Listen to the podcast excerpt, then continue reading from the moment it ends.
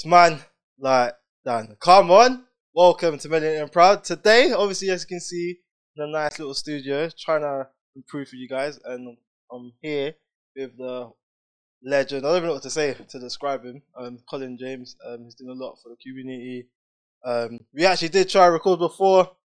Fortunately, due to internet difficulties, had to delete that and just try again. Really, because honestly, like he really has blown my mind. But um, he's just really doing a lot for the community.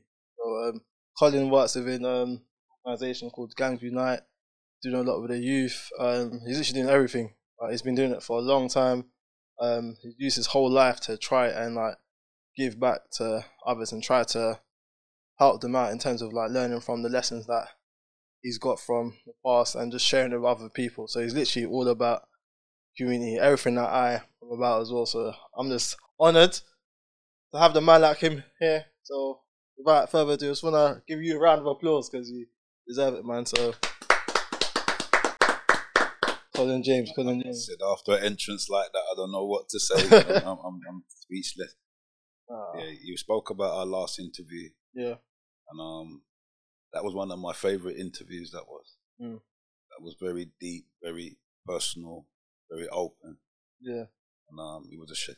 Yeah. it was a shame that we we didn't catch that. yeah. But obviously, I, I personally I feel like every house for a reason because like belong on the lights. Yeah. Now we've got the bare angles of Colin. Look at him, looking like a model, and Oh, listen. obviously the vir- the virtual stuff is not really doing it. So like every house for a reason. So like truth. just gonna have to dig your brain again, really. Um. So in a nutshell, how do you sum up what you do? Like, In a nutshell, um, we meet needs and provide opportunities. Mhm. That's in it in a small caption. yeah, um, the work is vast and um, so many different people and people have so many different needs. Mhm. Um, young people lack so many opportunities, so we try to provide those. So um, our work is complicated. Mm. I was a gang mediator when I first started. Mm. And, um, you just wear many hats now. Many hats, many hats. Like, let's let's talk about your past because like come from a lot, and it's not even just that. Like I feel like your past really tells story of yourself. It shapes your character completely. And I know that's like a generic st- statement for people, but your journey has shaped you. And so like, let's go back to childhood, right, or, and youth. Like, how was that like? Um,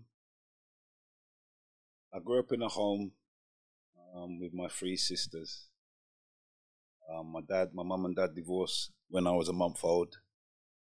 So um, never had a father figure in the home until I was kind of a couple of years old. And then my mum, she had a partner from Jamaica. Mm. And he kind of raised me from afar. Mm. Um, he's the only father figure that I kind of have in my life. Yeah, But um, I learned a lot from him from afar. 'cause We never really sat down and had any kind of conversation to say this is what life's about, and it was more Mm. someone trouble you, take up something and lick them down. It was Yeah. that more bring them out closer because we need to make sure they hear what you're saying. A bit closer, higher up, higher up. higher up. Yeah, that's the one, okay. Yeah. Is that better? Yeah, you guys can hear him now, yeah? Yeah. So it was about um more defending yourself. yeah. Don't let no one take advantage of you. Um, we grew up in the seventies, very racist in them times. There Mm. had things like National Front, with skinhead. You had mod, you had punk rockers, Mm. you had Teddy Boys, Mm. and these was all racist white groups. And um, you had to defend yourself. You had to be tough. Um, when I was about eight years old, my life kind of took a turn because I got more aware of my needs. I knew at that time that I didn't have. I was beginning to understand that we was poor, and um, I never got toys and all them things for Christmas, and never got bikes, and never got skateboards, roller skates, all the things that children get. So we never really, we never had those things. So I had to find and make a way in order to achieve those things. Mm. That's actually mad, man. Yeah, young life. Young life was exciting. I grew up in Hackney, in Stoke Newington, Mm. in an estate you know, hundreds of children. Um, you had to be tough. You had to learn Yeah. to fight, but also it taught you more of a family kind of vibe because we shared everything. We had a portion of chips, we all shared it. We had a packet of crisps, we all shared it. When we made money, we shared it. Yeah. So um, the energy and everything was a lot different when I was growing up. yeah. Obviously now it's different, but Yeah, now we now Yeah. it's yeah, it's gone out gone out the window now. But, um, my life kind of it was exciting because, like I said, I went into crime through necessity. Mm. So in the early days of crime, it was more falsifying sponsored walk tickets, you know, and going around and collecting sponsor money. yeah, yeah. Um, yeah, more of those kind of silly little trivial things. It's Mm. only once we started to get access to money that way. When I got to about nine and ten, I realized, boy, I need trainers, yeah. I need clothes. Mm. You know, people call you tramp and never like that. Yeah. Oh, so it's literally from like age nine, ten. That's Yeah, that's what you, yeah. you kind of step up now. you- You're more conscious that Yeah. you you've got to dress a certain way, you've got to look a certain way, and um, my mum raised four of us by herself practically. Even though she had a partner, he, he never supplied any finances or anything like that. Never Mm. supported in that way. So my mum was struggling to kind of raise the four of us. So buying clothes and big trainers and all them things weren't going to happen. Mm. So we had to go out on the road. And like I said, I started doing crime through necessity. And then after it became a habit. And then it just became a way of life. By the time I got to 14, I was kind of in and out the road. So school, I wasn't taking school serious at 14. Up until then, my year seven and year eight, I was top of my year in certain things. I won prizes for certain Oh, things. So I had the potential. yeah, But you know, when you're young, you think you, you know everything, and you, Mm. that's what it was. And um, I thought I was smarter than the system. I didn't understand we was part of a system. I got expelled at 14, and um, never went back to education. And then because now I was out of school and all my school friends was in school, now you start moving around with older boys. Now you, you do everything to impress them. So with the crime levels change, you got exposed to different things You got exposed to drugs, you got exposed to so much hustles. So um yeah, ended up on the road. It's interesting because you said that it wasn't really by choice. Like I guess technically it is by choice, but you felt like you had to. It wasn't for like image or anything like that. You genuinely felt like you had to. I said we never we never gave the road any kind of title like they give Yeah. it today. You're just on the road. Yeah, That's where we grew up. We was never at home, never inside your house. Mm. So everything happened on the road. And um yeah, you had to make money yeah, because there was no access to money. yeah. So So- back then, like, did you see any way of like coming out of like your um past or that environment? I wasn't thinking about coming out of it. I thought this was life. This was my lot. I remember growing up, people used to say, "Boy, you never amount to nothing. You're no good." Mm. So when life, things like that started to happen, you kind of accepted it. Mm. You took it on, okay, that I, I wasn't supposed to amount to nothing, and I haven't, so it was all right. Mm. So like I said, it just became a way of life. You Yeah. couldn't, you couldn't change the cycle because now I was black, no education, criminal record Mm. my short time on the road, I ended up going to jail four times, me, Mm. in quick succession. Mm. The only way that I got out of that is a man offered me an option. He gave me a different point of view. I didn't think that you had it. I thought this was life. So um, Wait, so would you say then you lost sight or like you had no vision? Like, you you was blinded? Because like the way you're speaking about it, you couldn't see your way. You didn't. You wasn't even thinking about coming out of it. This was just like yeah, this, this, this was life. Yeah. This is what you're accustomed to. Yeah. This is what we did every day, day in, day out, Mm. week in, week out, year in, year out.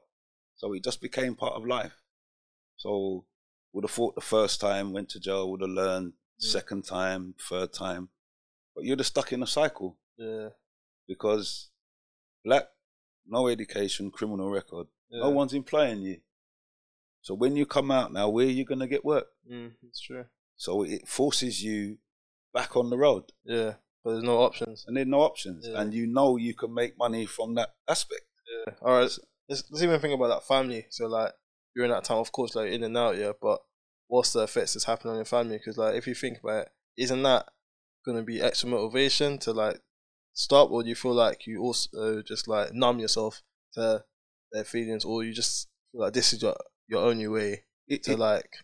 it's um, it's not by? that it's not that you've numbed yourself and you're not really conscious of people's Mm. feelings. You're not thinking about no one. Yeah. You're only thinking about you. When you're on the road, you're thinking about you, your safety, your what you're going to achieve today, Mm. what money you're going to make. You're just thinking about you. You're not thinking about consequences. Mm.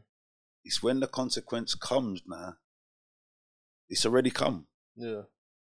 You see, when I when I look back now, I look back with with certain sadness, aspects of sadness, because um the amount of times my mum cry Mm. over me, the amount of times yeah she she cried tears, the amount of times she's come to hospital or she's come to visit me in prison. In all the prisons I was in, Mm. my mum was always there.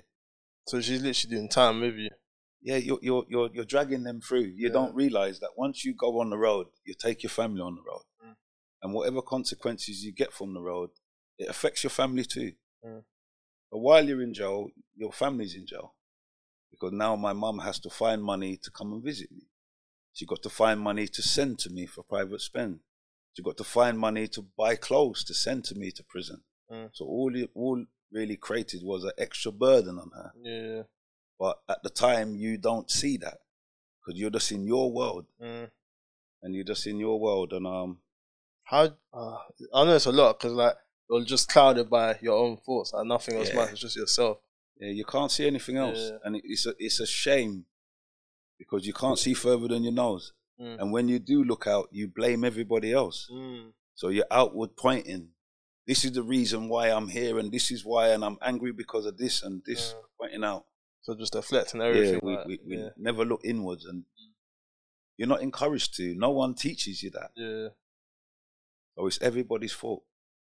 but yours. yeah, but yours.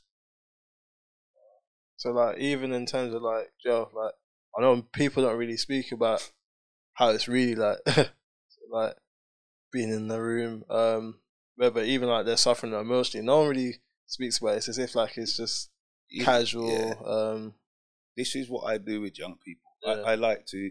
There's a saying: when you win, you can lead. mm, When you lose, you can guide.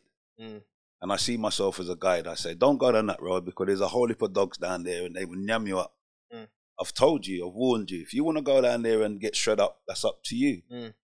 But now I can guide you. In the same way, when I talk to young people, especially when I go into prison and see them, we talk the truth. It's important because everybody's trying to soldier this thing. I cry a whole heap in jail.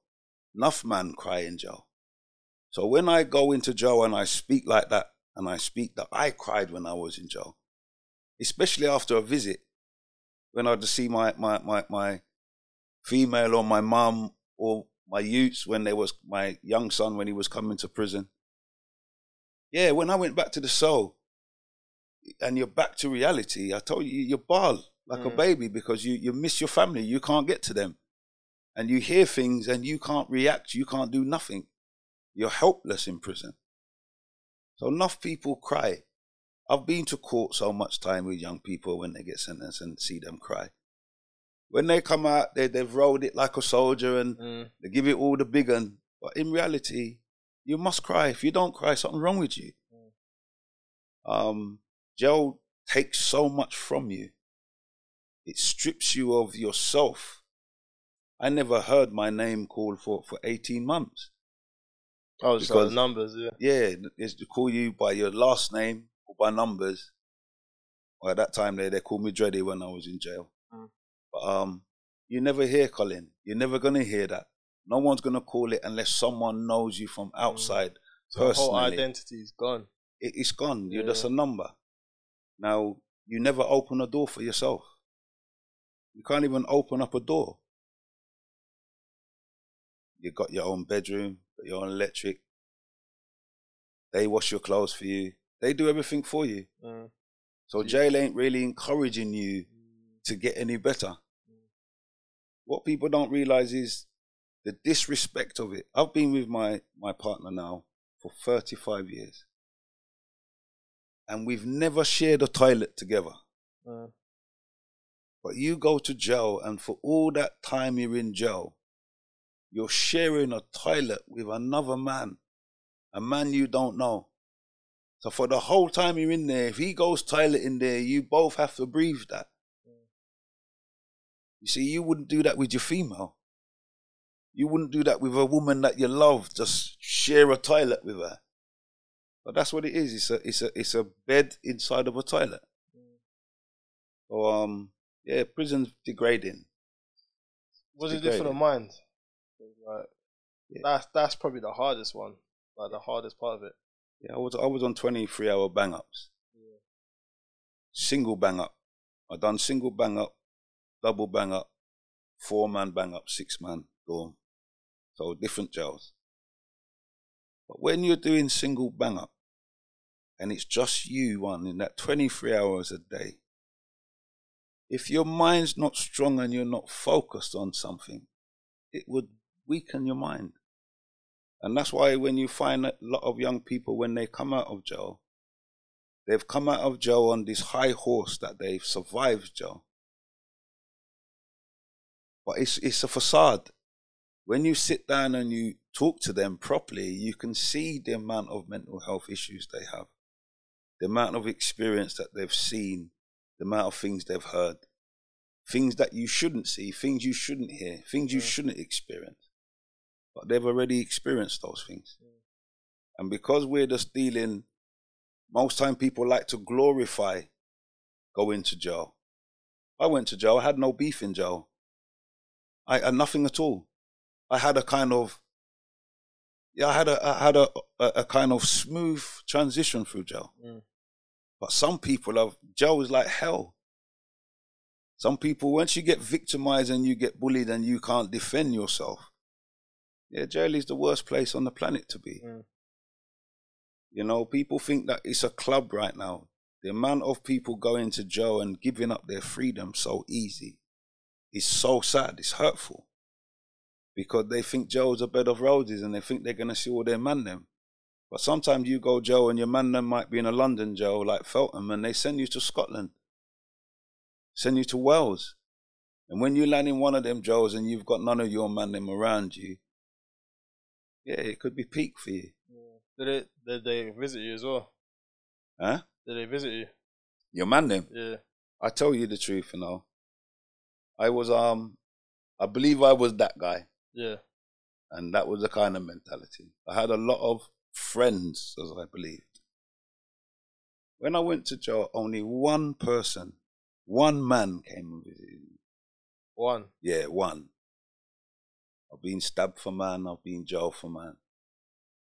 Not not spoken, held it down. Fight for man. Put a lot of sacrifice for man.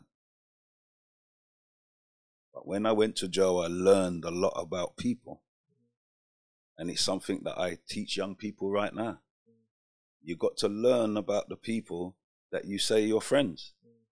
Because you're making big sacrifices for people who are temporarily in your life.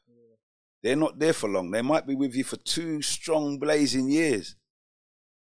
But once they're settled and their, their life plan is, it's the thing, we're, we're on the road, we're professing to be a team. But everyone's got their own individual dreams yeah, and goals. everyone's there for themselves. Like, yeah, you're there for yourself. yeah. I said, if you really wanted to do the gang thing properly, you would do the gang thing properly. Mm. You'd run it smoothly. You, there would be some kind of rank and structure. Mm. Anything that goes out is collected by all. It's put down like like a business. But when you're running out doing your own thing and I'm doing my own thing, and going out and putting in work and not telling you that I've put in work, mm. and left the block and leave you on the block now to take the consequence. Mm. See, right now, yeah, today today is a kind of complete different. It's like all the unwritten rules and all the unwritten laws. They've been rewritten. In fact, they've been turned torn up. So I say the same road, same game, different players, and um, the young people don't understand what the road means, what it symbolized. We went on the road because we was poor, because system pushed you on the road. So the system forced you, so you had to go on the road, which is the lower form of living. You had to go on the road to survive. But the whole onus was to come off the road. But to take yourself when you don't need to go on the road and go on the road. I know some young people with double fronted houses their parents have got money, they can buy them a house if they wanted mm. to, but they're doing the road thing. And see, that I don't understand. But, um, like I said, we, we, we had no choice. It was part and parcel of life. So um, when, when you said that only one of your friends like came through, mm-hmm. how was that for you, man? Cause, like that's deep. I, I said I rate him. He's my brother today. We're, we're, still we're tight, tight, tight, tight. And, um, I talk to him about it all the time. Yeah, yeah his ratings. Yeah. And some people people talk the talk and some people walk the walk. Yeah. And I'm a person I, I watch people's actions. You could tell me whatever you want. I just watch your actions over time. And if your actions match up to your word, I've got time for you. Mm. If they don't, I'm not gonna waste my time. I'm not gonna waste yours. I remember before, like when we last spoke, you were saying something about that how if anything, it's easy to be on a road you don't have to have no qualifications. Yeah, it's it's the easiest form of anything in life mm. because you don't need qualifications to go on the road. You don't need a personality. You don't need any skills. You don't even need a character. You don't even need to talk mm. to just go on the road. So you've not tested yourself. You haven't even know what potential lies within you. But what it happened, we're misguided and we keep on trying to use the smartness we believe we possess to try and beat a system which we don't understand. But you're not coming back to elders and saying, boy, what's happened before us? Yeah. No, they're just doing their own thing. They're just cut loose until now they believe it's their time and they make the decision. Yeah. Not realizing that we're all victims of the same system. Mm. But no one's really talking about their experiences. Like even with Joe, like you're saying, so like no one's really going in and talking about how it's really like because it's not the the um the the main thing that they're losing, like you said before, it's time. Yeah, that's what you do. You, you when you get sentenced to yeah. five years, it's five years of your time, five years of your life, to the letter. You see, that's what we're giving up. You can't get them times back. Mm. You can't get them back. You can't get them experiences out of your life because mm. they shape you. But when you're in jail, Joe is like being a rat. He's learning to survive. And whichever scavenging, surviving. But he's scavenging. We used to get matchsticks and, and get a razor blade and cut them into three. Mm. You had to make things last. So it's a lot of scavenging and surviving, Joe. And if you're in there so too much, you become institutionalized. Until even when you come out, you still do those same things. You live like a survivor. Mm. And um, that's why a lot of people have it hard when they come out, adjusting back to life outside. Yeah. Because it's challenging. Prison's a complete different world. So when you go in there, it's a complete different world. You've got to forget the outside. You've got to mm. forget about it. And um, understand the culture and the world you're in right now. Yeah. And some people find that hard because they hold on to the both. And um, you know, even coming out, like, what was your mindset like? Because let's say after all those bouts of being in jail, what made you finally change direction completely? I said, good. Every time I came out of jail, the first thing you experience is prangness. It's prang because everything's loud, mm. everything's noisy. There's cars, there's all bikes and yeah, people yeah. moving about. Everything is too much. So you're prang for a minute and um, take you a week, two weeks to settle. Um, many the the times I came out first is you come right back out into the to the headlights. Mm. It's all exciting. Everyone's happy you're out. Everyone's celebrating you're on back on the road. Mm. So what happened is you get caught up in that mm. until you do not yeah, thing, you do yeah. the same thing until it happens again. I had a I had a next door neighbor next to my my partner, Mm. and he was a painter, decorator, and he tried hard to teach me to paint. And he asked me and asked me and asked me to. One day he said, "I'll give you sixty pound a day to come in and train you to paint." I just thought, "What? You're gonna give me sixty pound Yeah. in my hand?" He said, "Yeah." So I went. I went with him for about three, four weeks, and um, he was a top painter. Some beautiful houses. I was impressed. The amount of money he was getting, I was impressed by it, and I learned to decorate. And then I went to jail. Mm. for armed Oh, straight after. Yeah, I went to jail. Yeah. So now, while I was in jail, I done plastering and tiling in jail for ten months. So that now just coincided with the decoration. When I came outside now, this last time on the fourth one, I I was determined I'm not going back to jail. Um, and that was it. I just went out one day. I saw some firm doing some outside decorations of some flats, Yeah. and I went to them and said, "Yeah, I'm a painter." Yeah. And they said, "You got tools?" I said, "Yeah." And they said, "You could start tomorrow." Mm. I went and I bought some tools Yeah. and came and just kind of blagged it. Learned from the other painters, blagged it, and um, yeah, That's nice. All because he gave you an option. He gave you a solution. He gave you some option. skills. Yeah, Like most of the time, people haven't got solutions, options. Like everyone's saying, "Oh yeah, you need to do this instead," but like, what are you giving them instead? Like, I said, you see, right now everyone's looking for quick and easy money, and there's no Mm. quick and easy money. yeah, Um, money comes quick, but the consequence it doesn't make sense. Mm. So there's no quick and easy money, but there's a lot of money to be made. You see, I I I was a builder for 21 years. So from the decoration, I went on to learn carpentry, tiling, plastering, like I said. So when they say jack of all trades, master of none, Mm. that's a lie. Because you can be good at a lot of things. yeah, It depends on your heart and what you put in it. mm. And because I'm doing it, yeah, you got to put your love in there. So um, I've done that for 21 years. I made a lot of money doing building work. And it's funny because um, it was building work that kind of got me into this work Mm. Because I was kind of hearing all the kind of things that was going on outside, you know, the youths, them, the kind of problems they was getting in. I took some young people to come and work in the building. yeah, I, I used to own a, a, a decorating company called Felix Decor. So I took a couple young people that way. And I thought, yeah, by putting them into work, probably help them. But I didn't understand the dangers that they was facing and how dangerous it was for them.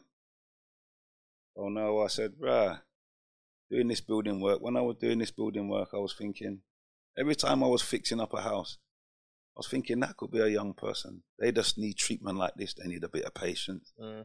They need a bit of sandpaper, you know, smooth them down in some edges. They need some building up. Some need tearing down and complete building up.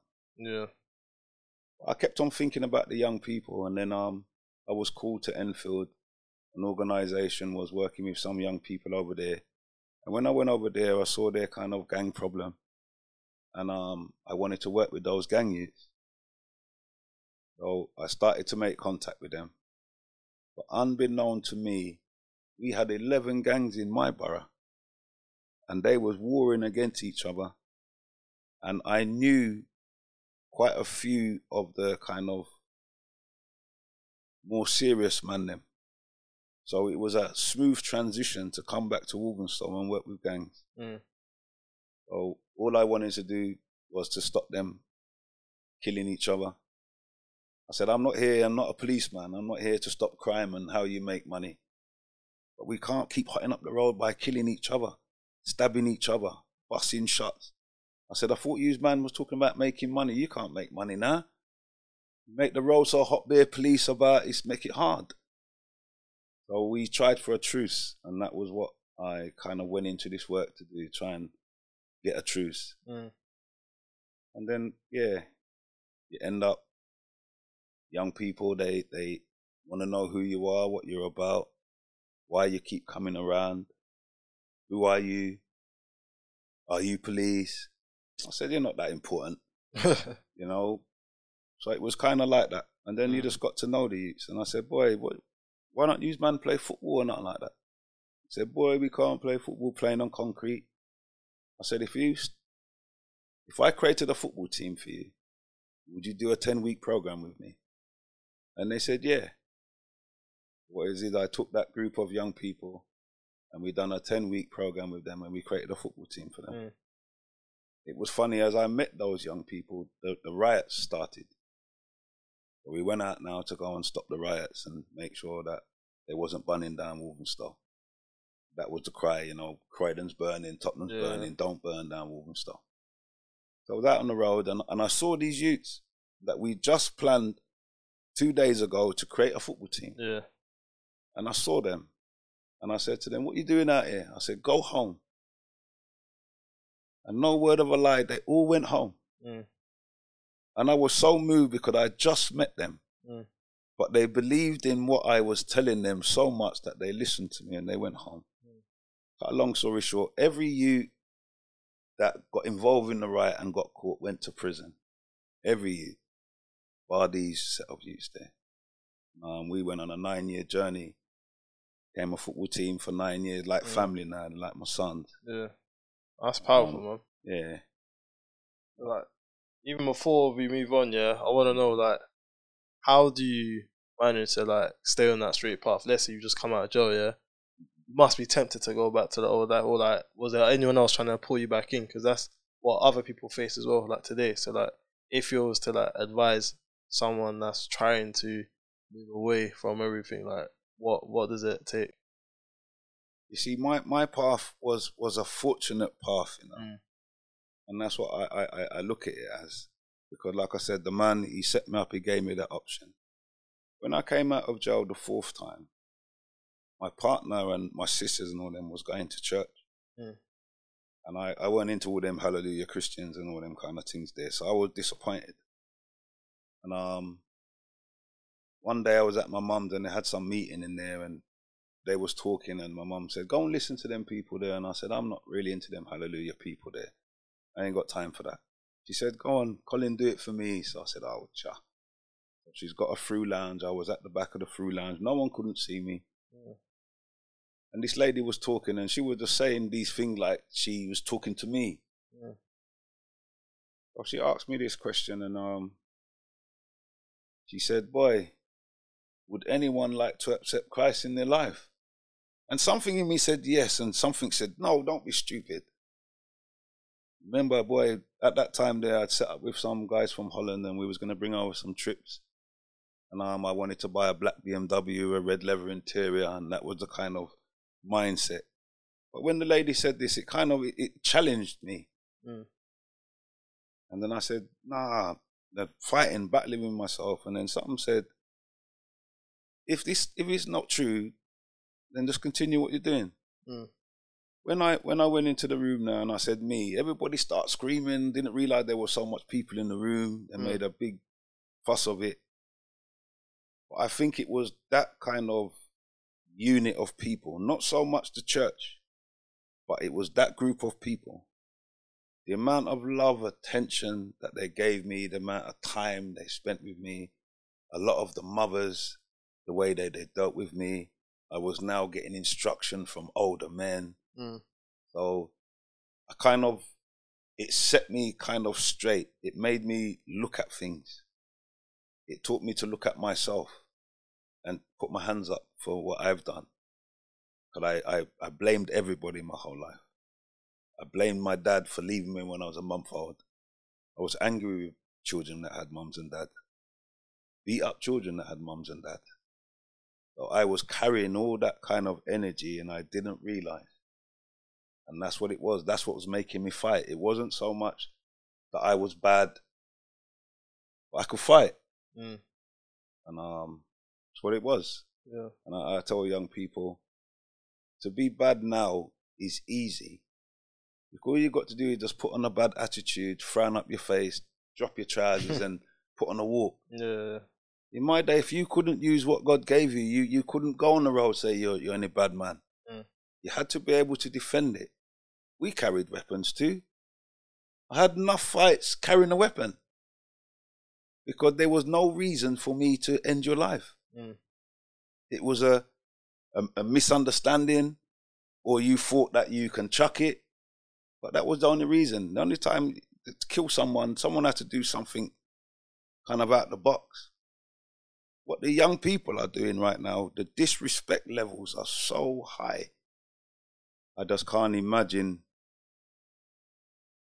yeah, receiving disrespect like that. Mm. Someone kidnapping your mum, putting your mum in a car boot, you know, kill your brother, sing a song, don't care if your mum cries. Yeah, I, I, you couldn't do them, them, them violations. You couldn't Yeah. even speak them in my time, and um, that's why it's gone so haywire right now. Yeah. That's why the levels have gone so far. But yeah, it was a it was an opportunity. It was an option.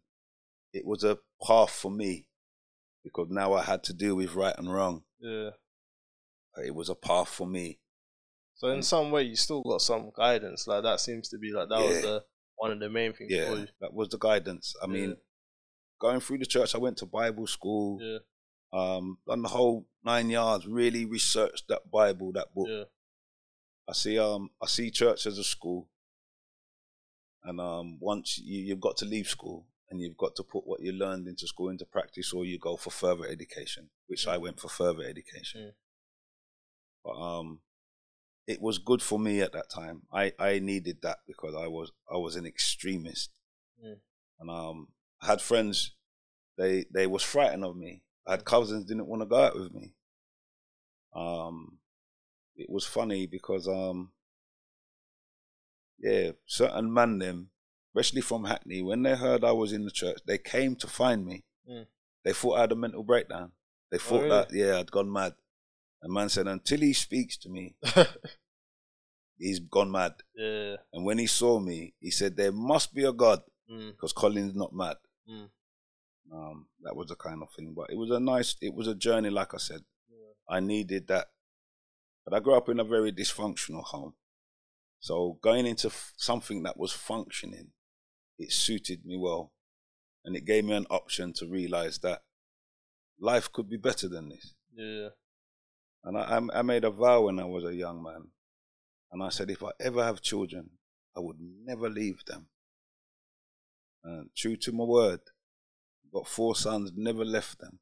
Hmm. My oldest is 33, my youngest is 20. And I felt good about that. I felt good in repairing a generational curse. Yeah. In fact, let's speak about that actually. Like dysfunctional homes, broken homes, single parents, single fathers. Like, do you feel like that is the main reason for um people going out on the, the road, or you feel like there's more to it? Because I, I remember watching even what you was on um teaching surgery. I agreed with what you were saying because like that guy made it seem like it was so straightforward. Like it's a lot more complicated than Yeah, it's it's complicated. Yeah, one hundred percent. I think that um, removing the fathers from the homes, yeah. which we now understand was systematic, not so much that man them just wasn't respecting women. It Yeah, was a systematic move, but it removed the fathers from the home. Now, respect to women. Women train their daughters, but they raise their sons. They serve their sons. Mm. So the daughter gets prepared for life from the mum. She will tell her what it's like to be a female, what to expect. She told them about boys, told them about hygiene, told them about, you know, when their body changes. They train them. They just serve boys. Just serve them, serve them, serve them. So when boys get to a certain age and they're told now to man up, they've not been trained to man up. Because like me, I never saw a male example all the time. So people growing up in a house with a with a mum and a dad, the mum and dad might have a little argument. The dad might go out the door, slam the door, come back in three hours' time, just eat his dinner, and it's kind of peaceful. Yeah. Where mums now, women don't fight. Women use words and they use their words as weapons. Mm. So they cut you up with words. So when women argue with women, they cut up each other with words. Now, being a, a male growing up in that, that's how you see argument. So now when you grow up, you think that's what you're supposed to do, cut people with words. But you see, man, man can't take words. Mm. That's why it gets peaked. That's why they fight so much, because we can't take words. The words leads to fight with us. So I think that the examples of growing up without fathers is detrimental on young boys because there's no example of how to be a man. All your examples are seen for how your mum expresses herself. 67% of the young people I work with haven't got no fathers. And when we get to a certain age, like I did, by the time I was 14, I'm man of the house. Mm. I'm physically strong, can't get beats no more. I'm, I'm the man of the house. So, in my immaturity, not seeing a man's example, I believe a man of the house does what he wants, make his own decisions, go where he's going, come back when he wants to. Though I took on the wrong understanding of what it meant to be a man. Not crying, not bleeding, not showing no weakness. Yeah, took all that on because that's what we was taught. Movies taught us that. Mm. Because no man in the home was an example. We're watching Sylvester Stallone and man, they drop out trees and cut up themselves and take out needle and thread and sew Yeah. themselves up. So you you're trying to be like that, not showing any kind of feelings. As I show tell young people right now, I said we wouldn't have tears in our eyes if we wasn't supposed to use them. Oh, strong man. And um, it's the truth. Yeah. And um, because women are more prepared than us emotionally, because they cry, because they go and see each other and they express. See, man, them don't. We just hold that energy inside, and you just hold, put more energy on top of more energy on top of more energy. Eventually, the energy has to come out, Yeah. and because you're not gonna express it, it's gonna come out physically. Yeah. And um, that's what happened with a lot of young people now, because they've got no one to express to. They've got no one to feel weak before. They've got no one to look up to keeps that fear. I've got four sons, me, like I said. I watched all their friends go into gangs. But I told my son, you can't go in a gang. I said, your dad is an old man now, retired. And you can't do me nothing. So you're not ready for the road. Mm. And I never bring life to you to go and take someone else's life or someone to take your life. My boys understood. One of my sons didn't really understood. He thought that I was kind of spoiling his life. But in hindsight now, looking back, he's seen lots of his friends go prison, seen his friends die. Mm. They've seen lots of their friends moved out the borough. So um I raised my four boys like an electric fence, me. If you touch the fence, it electrocute you. And every time you touch it, it's electric. Because we need boundaries. And without boundaries, we mess up our lives. And during those six most important years, called teenage years, that's where we do the most damage to ourselves.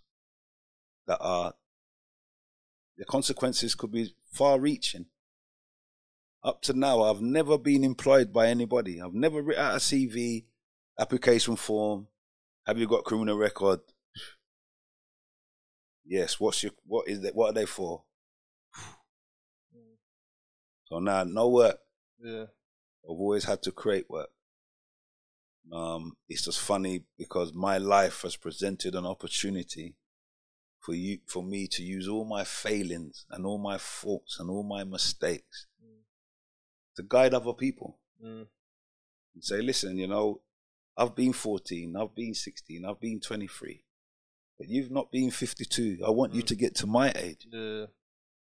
You see, before you, there was gangs, but they never called them gang. Called them crews, called them man them, massives. Never called them gangs. The government was strategic in calling them a gang. Because when the youths now look for an example of a gang here, they couldn't see it. So they took on Americans' example. And now they've brought America to England, and England's not like that. A lot of the youths are not like that.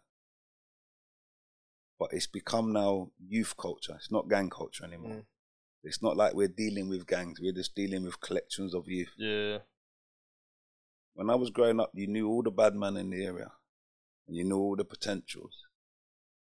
You knew who was civilian and who was soldiers. Today, they're all soldiers, and um, it's sad because working with them, a lot of them ain't got the minerals for it, Mm. and they're the ones, unfortunately, that all the harm comes to. So, in my quest working with gangs, first time I only worked with hardened gang members. And all that done was take me to court, take me to hospitals, take me to funerals, take me to prisons, take me to police stations. That's all that done. It took me about nine years to realize the harm that those 5% of individuals are causing to the 95%. A lot of young people won't leave their homes now for fear, so they just stay in their room and gaming. A lot of young people can't go over there to visit family. They can't play football. They don't feel safe running around in a big open field. So, what gangs have actually done to the community as a whole is brought so much fear and so much distrust. The old ladies are scared. I get mothers calling me because you've got 15 youths on the staircase making a whole heap of noise, spitting, smoking weed, leaving their bottles all over the place, not listening. And you just turn up and yeah, you just reason with them. Um, it's taken me years to make relationships with them. Um, Yeah, let's let's speak about that now. So like gangs unite. So, like, what is it you're trying to do? Obviously, it seems like it's obvious why you started it. So yeah, just tell us about it. What it is is young people are the most important things right now. Mm. They're so important. They're so precious. They don't understand. But where it's disconnected, and it's media that has disconnected everybody. Mm. Because when you, if you listen to the media, you'd think that every young person's carrying a knife. You'd think that every day someone's dying, someone's getting stabbed. It's not like that. When you look at the numbers of deaths last year, there might have been uh, like 126, 146. When you look at that on the larger scheme of things, it's very, very small percentage of people. But because of the fear tactics and the media, now it's making every young person feel they need to arm themselves just in case they become the next victim. But it's also made parents think these little demons, everyone's kind of scared of them. Yeah, So you've kind of left them to themselves. This is where the anger continues because they feel unwanted, they feel unneeded, misunderstood, left to fend for themselves. And when I talk to them, that's what they tell me. They're angry with the older generation because it's like we've left them. The older generation just believe that the youths have disconnected themselves. So we have to bridge the gap. And we've got to go back and find our young people and let them know what is happening to them in this country, especially. Um, the way that why they're being targeted. It's not only them. When I was teenage, target all the time. Policeman calling me by my first and second name like they was my brethren on the road, and they make you cuss. yeah, You know, one time I got arrested at Walthamstow Central. They put me in the back of a van and stood on my back all the way to Chingford police station, you know, and then get to the station and beat me up. So police haven't changed. Just new personnel, new people, but exactly the same agenda. Oppression, force, control. Exactly the same. How did we move away from the police? Once you take yourself off a front page, because a lot of these youths, they're front page. Mm. They want the police and everybody to know who they are and what they're doing. We never spoke nothing. My left hand didn't know what my right hand knew. If I was about in that time we had social media, you wouldn't see a post from me. The amount of things I do now, I don't post like that. Mm. Because I think what I it's nice to see people posting and showing the work that they're doing. But some people post everything they do. Yeah. I talked to this young person, they post it, they, everything they do. I said, if I posted some of the works that we've done, it would look like I'm showing off. Yeah. But your left hand mustn't know what your right hand knows sometimes. Mm. And that's what keeps people safe. That's what keeps their business safe. Because it's um yeah, sensitive business it is. And um not a lot of people want to put themselves it's vulnerable Yeah. because you're tough your whole life. And Yeah. now you you you you you're being vulnerable, you're letting someone see your weakness. So with gangs in that, um, speak about that a bit more. So like, what you're using it to bridge a gap between between gangs, try to mediate between them, also taking in youth during the week. Like, let everyone know about that as well. It's just um Gangs Unite is um we're community interest company based in Waltham Forest. Um we're just into anti violence. Knife or gun or hand. Just anti violence. Any kind of oppression of someone else. We're just against it within our community. It's just the fact that we're doing it so much to ourselves that is what is disheartening. But this is what we stand for. We're just anti gangs, anti thing like that. Trying to build a community of common unity. That we understand that we, we, we all, the world is small. I go to funerals of the perpetrator and the victims' families are still in there. I go for funeral, I know the perpetrator, I know the victim. Mm. And there it's tough. And then when you realize that the, our generation, we all know each other Yeah. But we wasn't like our parents. When I was growing up, I knew all my relatives. Spent time with all my relatives. We we slept together. We bathed together. All my relatives, uncles, aunts, cousins, nieces, and nephews. It's like our generation. It's like we kept our children to ourselves. So we never let the children know each other. Well, nine out of ten times, brethren's children are at war. Families' children are at war. And I think that's where we let them down on that that that aspect there that we never kept the compound type family structure going. Mm. Um, So how can other people get to know your service if you want to join or anything like that? Is it open to everyone else? Like, what's the age group as well? I, I said we, we do so many things at Gangs Unite. We we've got a wonderful building over in Walthamstow off of Black Horse Lane. Um, we we offer so much things: education, the ability to learn a building trade, Mm. um, t-shirt printing, hat making, Mm. screen printing, graphics, Mm. um, create a business. Yeah. Um, we've got studio, music studio there. Um, yeah, we just do a lot of things there. We've got an alternative provision there. Mm. Or um, when young people get thrown out of school, we get referred young people. We take referrals to.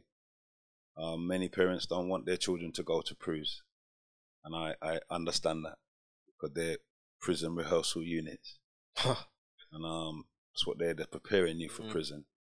When you look at the percentage of young people that go to PRUs, when you look at their their life after that, many of them have gone prison or they just failed dismally educationally. So we help parents in that sense. There, we bridge the gap.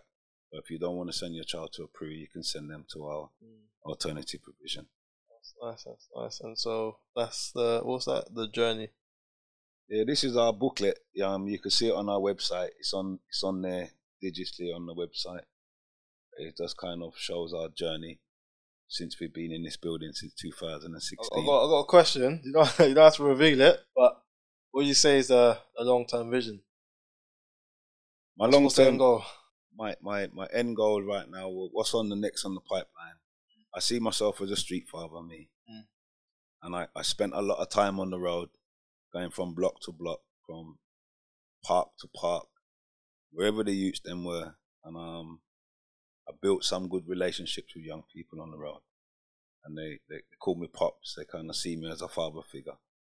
I, I wanted to increase that more, and instead of the amount of young people that I've reached myself personally, if there was two, if there was three, if there was four, if there was five, there was ten, we can reach so many of our young people, and um, we're waiting for them to come to us, but we need to go and find them Yeah.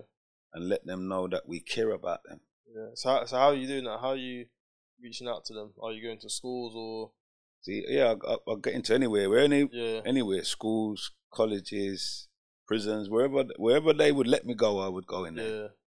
What we're, where we're trying to do now, we're building a team right now as we're talking with Street Fathers, and um, we're gonna get a group of men to just go in the community and just go and look for our, our young people, and um, That's so offer powerful, assistance, Yeah. advice, and opportunities. Let Yeah. them know that there is options. Yeah. So do you see it as like the older generation's duty to come back down and like father Of course, the younger generation? of of course, it's um, it's too many absent fathers, and for whatever reason, they're not good enough Mm. because we're losing our children. Yeah.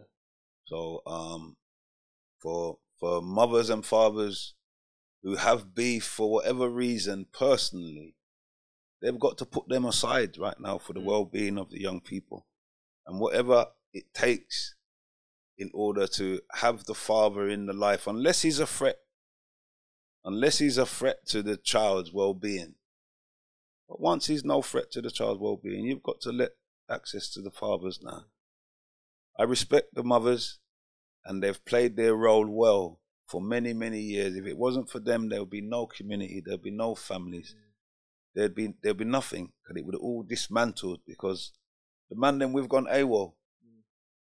We've gone AWOL, and we need to come back and represent and take our place. Mm. But we're the covering. Yeah.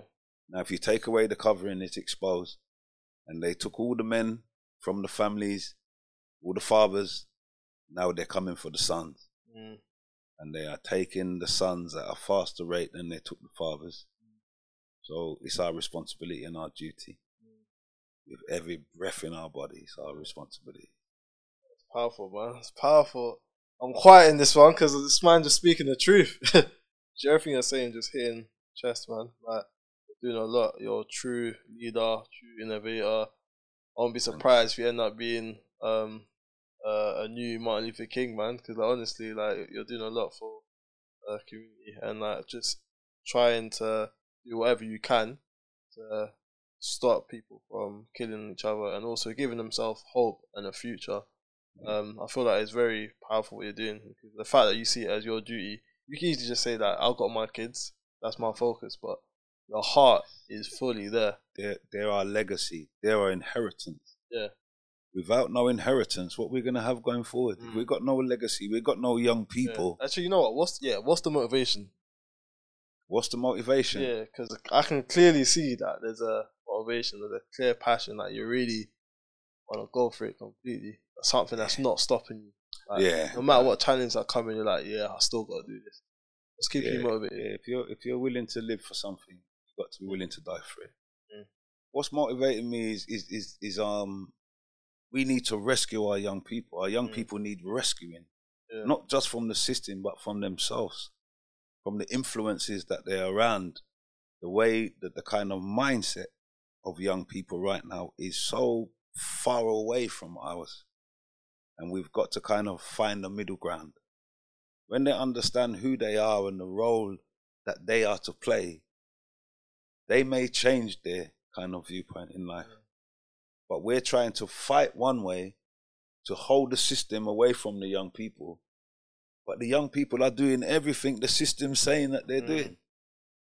So it's kind of it's trying to put out a fire with spit. And that's what it feels like. It feels like trying to put out a fire with spit Mm. and um, the resources the resources are being withheld from you, and you're just trying to put out these fires. Hey, wait, guys, you got so many analogies. Yeah, so many analogies. You lot need to rewind and just go back over all of these analogies because like they're very, very like you, I can't, can't get enough of them. you young man, you're so Yeah. important. You're so powerful. And you, you don't understand right now. Mm. But soon you're gonna understand. Mm. And this is what we're fighting for. Mm. Because we're, we're we're running a race and we've got to pass the baton on. Yeah, But the person we're gonna pass the baton on, they're all falling down. yeah, They're not there. So now we've got to run longer with the baton. We're old. Mm. We're getting old now. It would be nice to pass on the baton. But I've seen over the last couple of years that some real soldiers have raised. And I'm really talking to the young people. I'm glad that certain man them that have lived the life have come back and they are talking the thing properly. Not talking that yeah, I shot eight policemen and I, I done this. A lot of them glorifying what they did. That's not gonna help young people. Mm. It's the ones that talk about the pain, the tears, the mental health issues, the fears. Because it's fearful, Mm. the road. Every day you're on the road, it's fearful. Mm. Because when you're with the man them, you feel strong because you feel protected. yeah. But once you leave the man them, you're the most scared individual in, on the planet. I saw a couple of young people one day and I stopped them on the road and they was talking and they was looking all over the place like pigeons. And we spoke for about 15 minutes and I said to them, my back was faced to the road. I said, have I turned round once and faced the road? They said, no. I said, you know what that's called? They said, what is it? I said, it's called peace. I said, how much did that cost? They said, it's invaluable. And I said, yeah, you gave it away for free. And that's what it is. We don't know what it is that we give up. Peace of mind is the best thing, the greatest gift mankind ever got. Mm.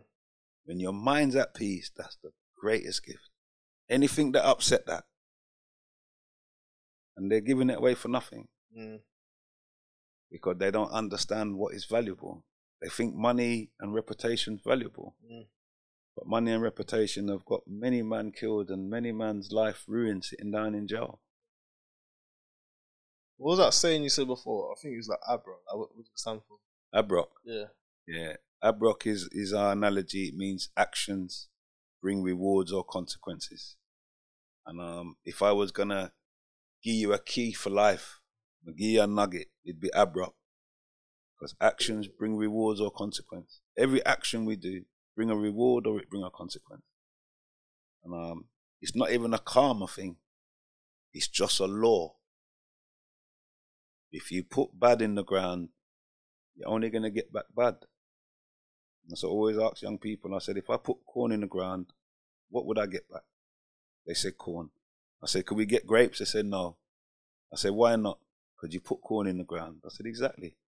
If you put bad in the ground, what are you going to get back from it? Can't get good. Mm. And um, we take young people on a journey of their decision making. And by the time they look back at that journey, because you just write it down with them and you go through them all, and you see all the people that you hurt.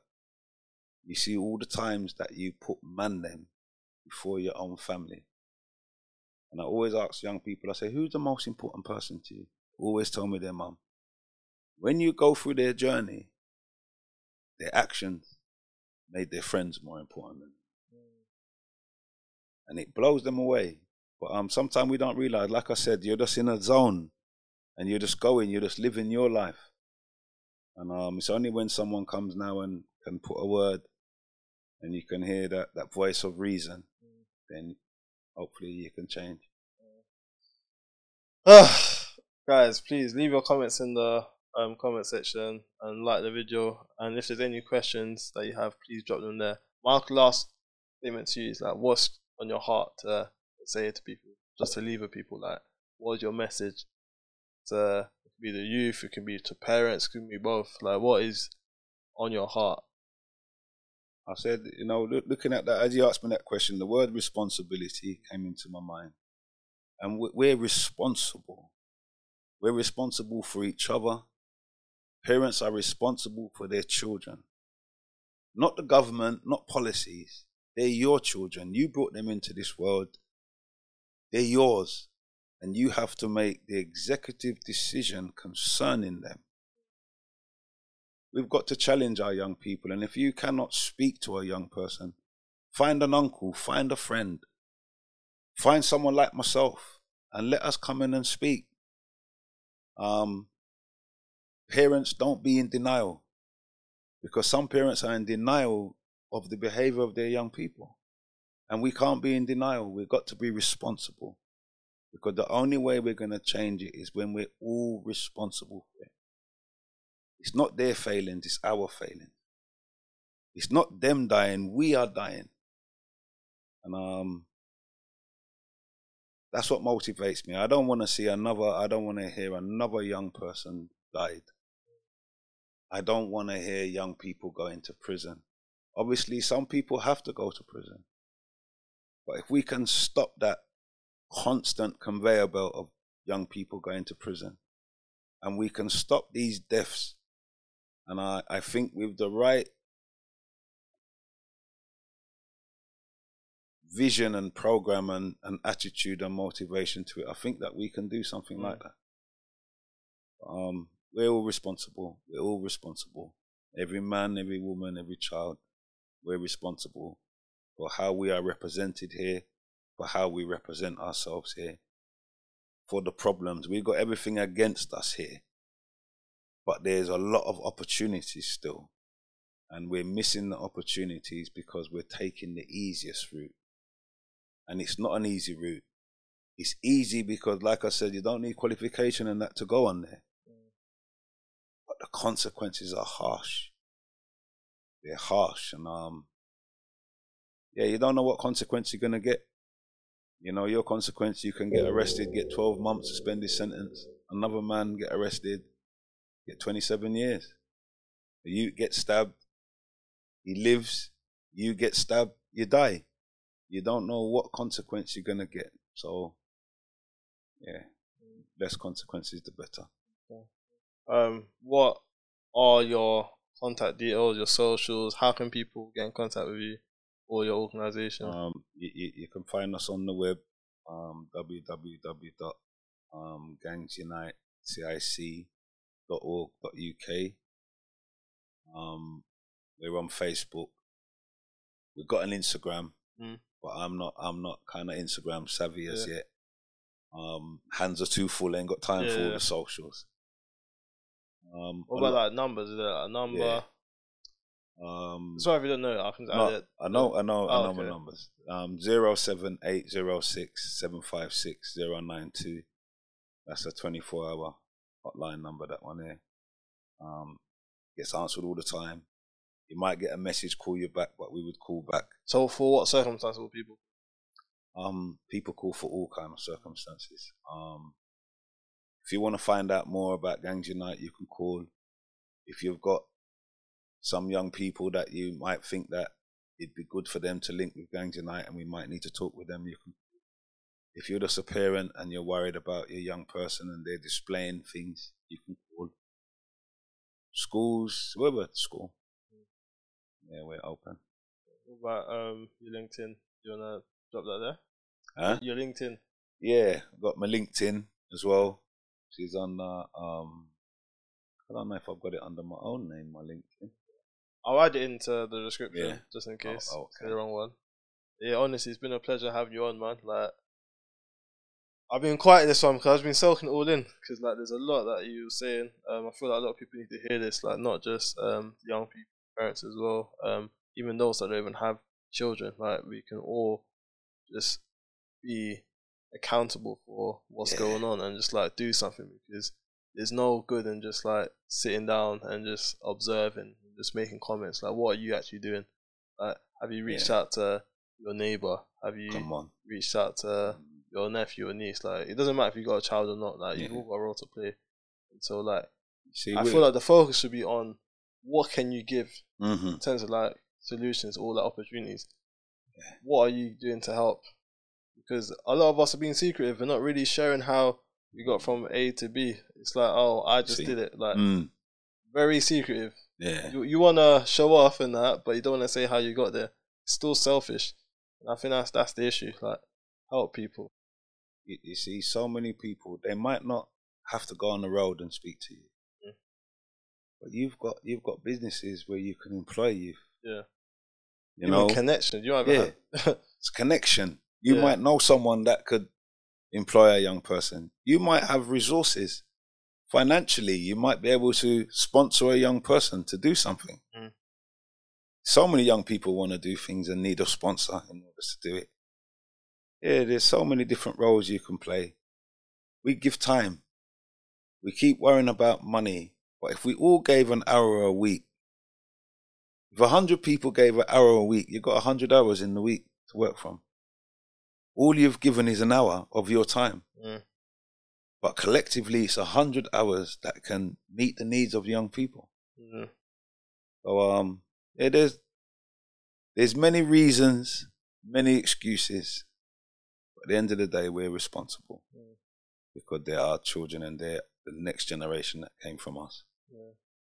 Honestly, I can speak about this all day. I'm sure you can as well, but I want to make sure you guys actually listen to this as well, so we won't make it too long. But honestly, like I said, it's been a pleasure having you on. Just keep striving to do greatness. You're definitely having a legacy. You already got one right now, but I'm sure a legacy is just gonna grow into something bigger. And I hope you achieve everything that you set your heart on. So also your family as well. So like, may it, long may it continue. So that Thank you. blessings, man.